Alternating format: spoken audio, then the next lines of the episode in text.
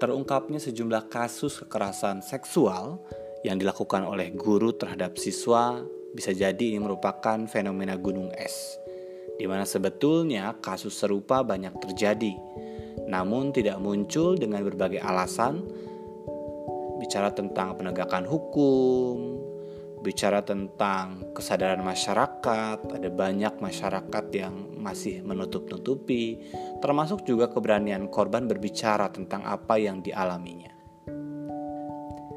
Dalam kasus itu, sekolah seolah yang harusnya menjadi tempat menyenangkan, tempat bermain, tempat belajar, telah berubah menjadi tempat yang mengerikan karena gurunya yang seharusnya mampu menjadi sosok teladan, insan yang mencerdaskan anak bangsa, justru melakukan perbuatan sebaliknya. Guru berbuat amoral dan merusak masa depan muridnya sendiri. Kalau berbicara tentang pendidikan, tidak ada satu hal apa pun dapat dianggap sebagai pendidikan tanpa nilai moral. Apa pun yang dilakukan sekolah melalui gurunya tentu harus menyisipkan makna nilai di dalamnya. Termasuk juga bagaimana guru memperlakukan muridnya dan bersikap terhadap muridnya. Kasus pemerkosaan santriwati di Madani Boarding School di Bandung, Jawa Barat merupakan bukti mudahnya orang mengaku sebagai guru. Aku guru, aku bisa mengajar, aku punya sekolah hanya sebatas pengakuan, namun tidak layak diberikan kuasa untuk menjadi pendidik. Ada banyak kasus lain kekerasan terhadap siswa di sekolah dengan iming-iming nilai dan banyak modus-modus lain mengingatkan semua pihak tentang pentingnya kembali menguji tentang kompetensi guru yang ada saat ini. Jika menilik pada empat kompetensi empat kompetensi dasar, ini tidak hanya kompetensi pedagogik, namun guru juga harus memiliki kompetensi kepribadian, kompetensi profesional, dan kompetensi sosial.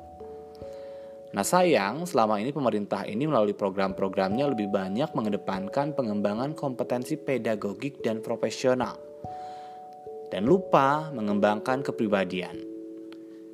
Untuk itu sudah saatnya dilakukan asesmen kepribadian guru secara nasional.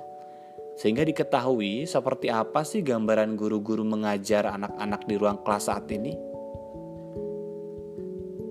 Berikutnya, tes kejiwaan juga harus menjadi syarat dan harus dilakukan secara berkala oleh lembaga pendidikan agar sedini mungkin diketahui bahwa guru adalah panutan guru adalah hanya mereka yang memiliki jiwa-jiwa mulia yang pantas penyandangnya.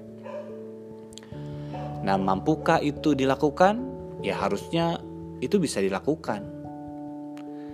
Sementara itu, kasus kekerasan seksual di lingkungan pesantren dan sekolah juga menjadi momentum bagi Kementerian Pendidikan dan Kebudayaan Ristek, Kementerian Agama untuk meningkatkan pengawasan.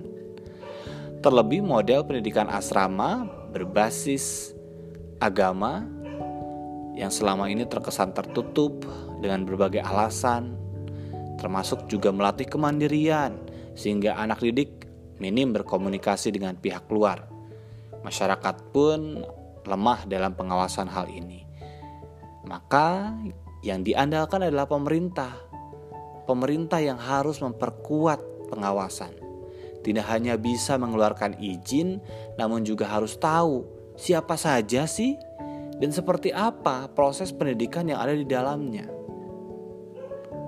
Banyaknya lembaga pendidikan termasuk juga yang terjadi di Bandung, Jawa Barat, ya, ternyata Madani Boarding School itu hanya dikelola oleh satu pengelola dan itu juga sekaligus guru HW yang sekarang sudah menjadi terdakwa Nah, ini pengawasannya di mana? Lembaga pendidikan wajib juga memiliki sistem pelaporan terpadu. Ini dalam konteks nanti pemeriksaan ya instansi terkait punya nggak sistem terpadu yang memungkinkan semua warga sekolah untuk bisa melaporkan secara luasa jika terjadi kekerasan di dalamnya. Nah, lebih penting dari itu juga sistem pencegahan kekerasan. Ini juga harus menjadi syarat bagi semua lembaga pendidikan dalam menjalankan layanannya. Kalau nggak punya, ya jangan ada pembukaan sekolah. Kita tidak ingin generasi rusak justru bermula dari sekolah.